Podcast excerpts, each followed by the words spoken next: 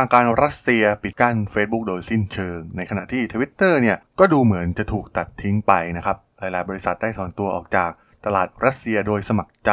ซึ่งรวมถึง Apple Microsoft Netflix และอื่น ๆ ซึ่งตอนนี้กลายเป็นว่ารัสเซียเนี่ยกำลังกลายเป็นรัฐที่อยู่นอก ระบบดิจิตอลที่คนอื่น ๆ ใช้กันทั่วโลกนะครับ แต่ว่าตอนนี้รัสเซียกำลัง มีความคิดที่จะสร้าง splinternet นะครับที่แยกตัวออกจากโลกภายนอกอย่างชัดเจน เรื่องราวเรื่องนี้มีความน่าสนใจอย่างไรนะครับ ไปรับฟังกันได้เลยครับผม You are listening to Geek Forever podcast. Open your world with technology.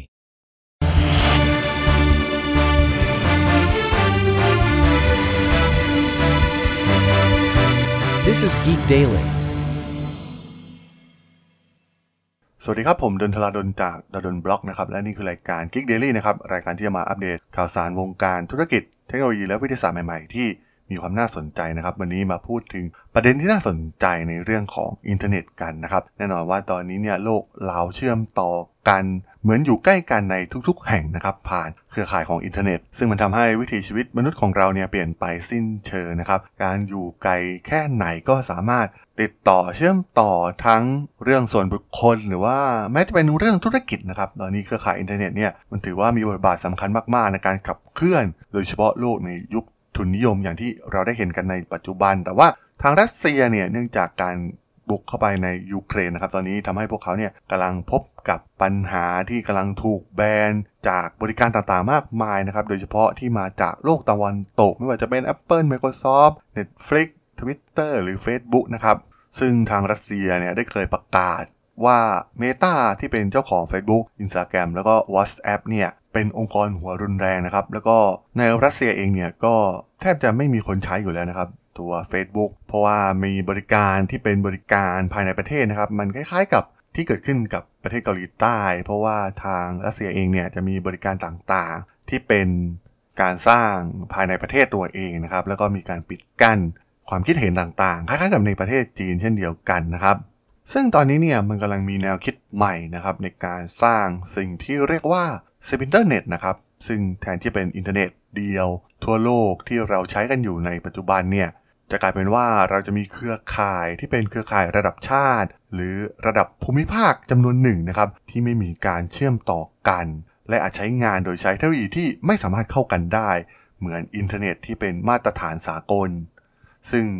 มันอาจจะถึงจุดสิ้นสุดของอินเทอร์เน็ต ที่จะเป็นเทคโนโลยีการสื่อสารระดับโลกเพียงอย่างเดียวก็เป็นได้นะครับ ซึ่งจีนและอิหร่านเนี่ยก็ยังคงใช้เทคโนโลยีอินเทอร์เน็ตเดียวกันกับสหรัฐอเมริกาและยุโรป แม้ว่าจะเข้าถึงบริการได้เพียงบางส่วนนะครับ แต่จากปัญหาความขัดแย้งที่รุนแรงมากขึ้นเรื่อยๆ ดังที่เราเห็นนะครับ ปัญหาสงครามที่เกิดขึ้นระหว่างยูเครนและรัสเซียเนี่ยมันไม่ใช่เพียงแค่ 2 ประเทศนี้นะครับ มันเป็นกลุ่มอำนาจเก่ากับกลุ่มอำนาจใหม่ที่กำลังจะเกิด เช่น รัสเซียจีน หรือแม้กระทั่งอินเดียเองนะครับ ที่กำลังขึ้นมาแข่งกับอำนาจเก่าอย่างในกลุ่มของตะวันตกที่นำโดยสหรัฐอเมริกาและ ฝั่งของยุโรปนะครับ ซึ่งแน่นอนนะครับว่าหากประเทศเหล่านี้นะครับมีการจัดตั้งหน่วยงานกำกับดูแล แล้วก็มีการตกลงร่วมกันของประเทศสำคัญสำคัญทั้งหมดนะครับ แล้วก็สร้างเครือข่ายใหม่ขึ้นมา ยุคของโลกที่จะเชื่อมต่อกันเนี่ยก็จะมีโอกาสที่จะสิ้นสุดลงเช่นเดียวกัน ซึ่งสถานการณ์ในตอนนี้นะครับในยูเครนเนี่ยก็มีการเคลื่อนไหวบางอย่างที่จะ นำไปสู่การกระทำประเภทนี้แล้วนะครับ เพราะว่าเมื่อเดือนที่แล้วเองเนี่ยรัฐบาลยูเครนได้เรียกร้องให้ ICANN นะครับซึ่งดูแลระบบชื่อโดเมนทั้งหมดของอินเทอร์เน็ตเนี่ยระงับการเข้าถึงระบบของรัสเซีย ซึ่งจะทำให้เว็บไซต์ที่มี domain name .ru เนี่ยออกไปจากอินเทอร์เน็ตทั้งหมดนะครับ ซึ่งก็ต้องบอกว่าทาง ICANN เองนะครับ ครั้งหนึ่งเนี่ยเคยเป็นส่วนหนึ่งของกระทรวงพาณิชย์สหรัฐ แต่ว่าปัจจุบันเนี่ยดำเนินการในฐานะองค์กรพัฒนาเอกชน ได้ปฏิเสธข้อเสนอนี้นะครับ เพราะว่าอินเทอร์เน็ตเนี่ยมันเป็นรูปแบบระบบที่กระจายอำนาจนะครับ ไม่มีคนใดที่มีความสามารถในการควบคุมหรือปิดมันไปได้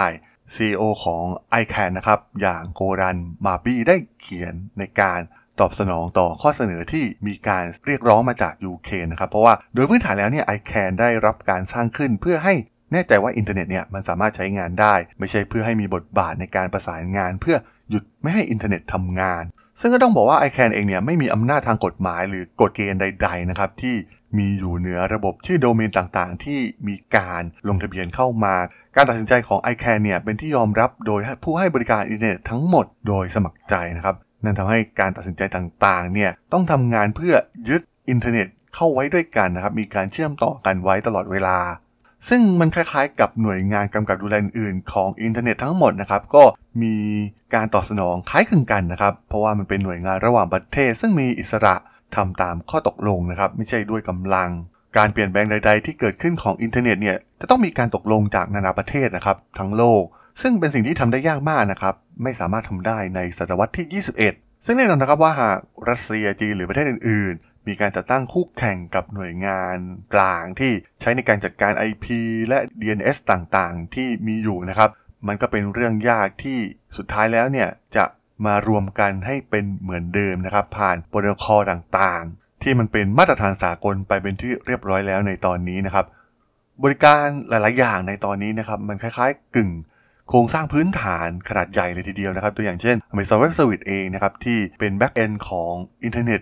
จำนวนมหาศาลนะครับ มีแอป มีเว็บมากมายที่ใช้โครงสร้างพื้นฐานของ Amazon Web Service ซึ่งหากมีการแบนขึ้นมาจริงๆเนี่ย มันจะทำให้เกิดปัญหาใหญ่นะครับ ในจำนวนเดียวกันนะครับ การตัดการเข้าถึงที่เก็บโค้ดอย่าง GitHub เนี่ยก็จะทำให้บริการจำนวนมากเป็นอัมพาตเช่นเดียวกันนะครับ โดยประเทศรัสเซียเนี่ยพยายามลดความเสี่ยงนะครับ ในเว็บไซต์ทางการ และเว็บไซต์ที่เป็นสาธารณะจำนวนมากเนี่ย ส่วนใหญ่จะมีการส่งข้อมูลกับประเทศ และใช้โดเมน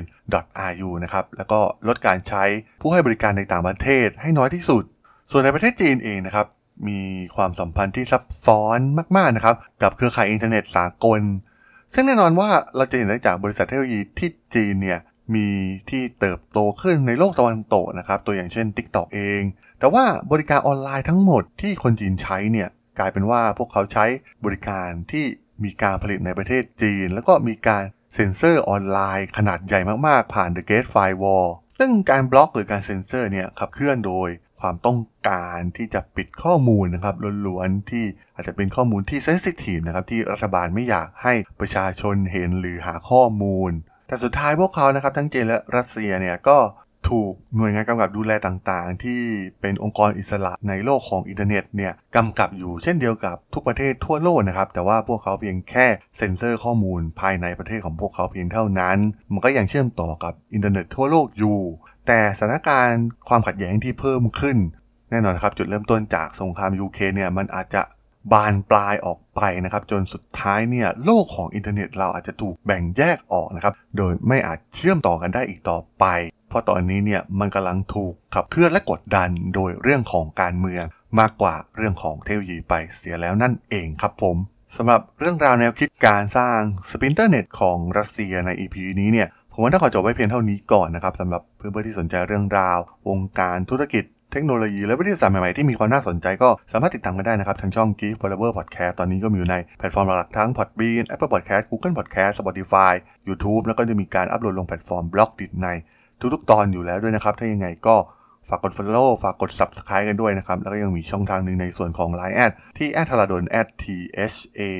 r a d h o l สามารถแอดเข้ามาพูดคุยกันได้นะครับ ผมก็จะส่งสาระดีๆพอดแคสต์ดีๆ ให้ท่านเป็นประจำอยู่แล้วด้วยนะครับ ถ้ายังไงก็ฝากติดตามทางช่องทางต่างๆ กันด้วยนะครับสำหรับใน EP นี้เนี่ยผมก็ต้องขอลากันไปก่อนนะครับ เจอกันใหม่ใน EP หน้านะครับผม สวัสดีครับ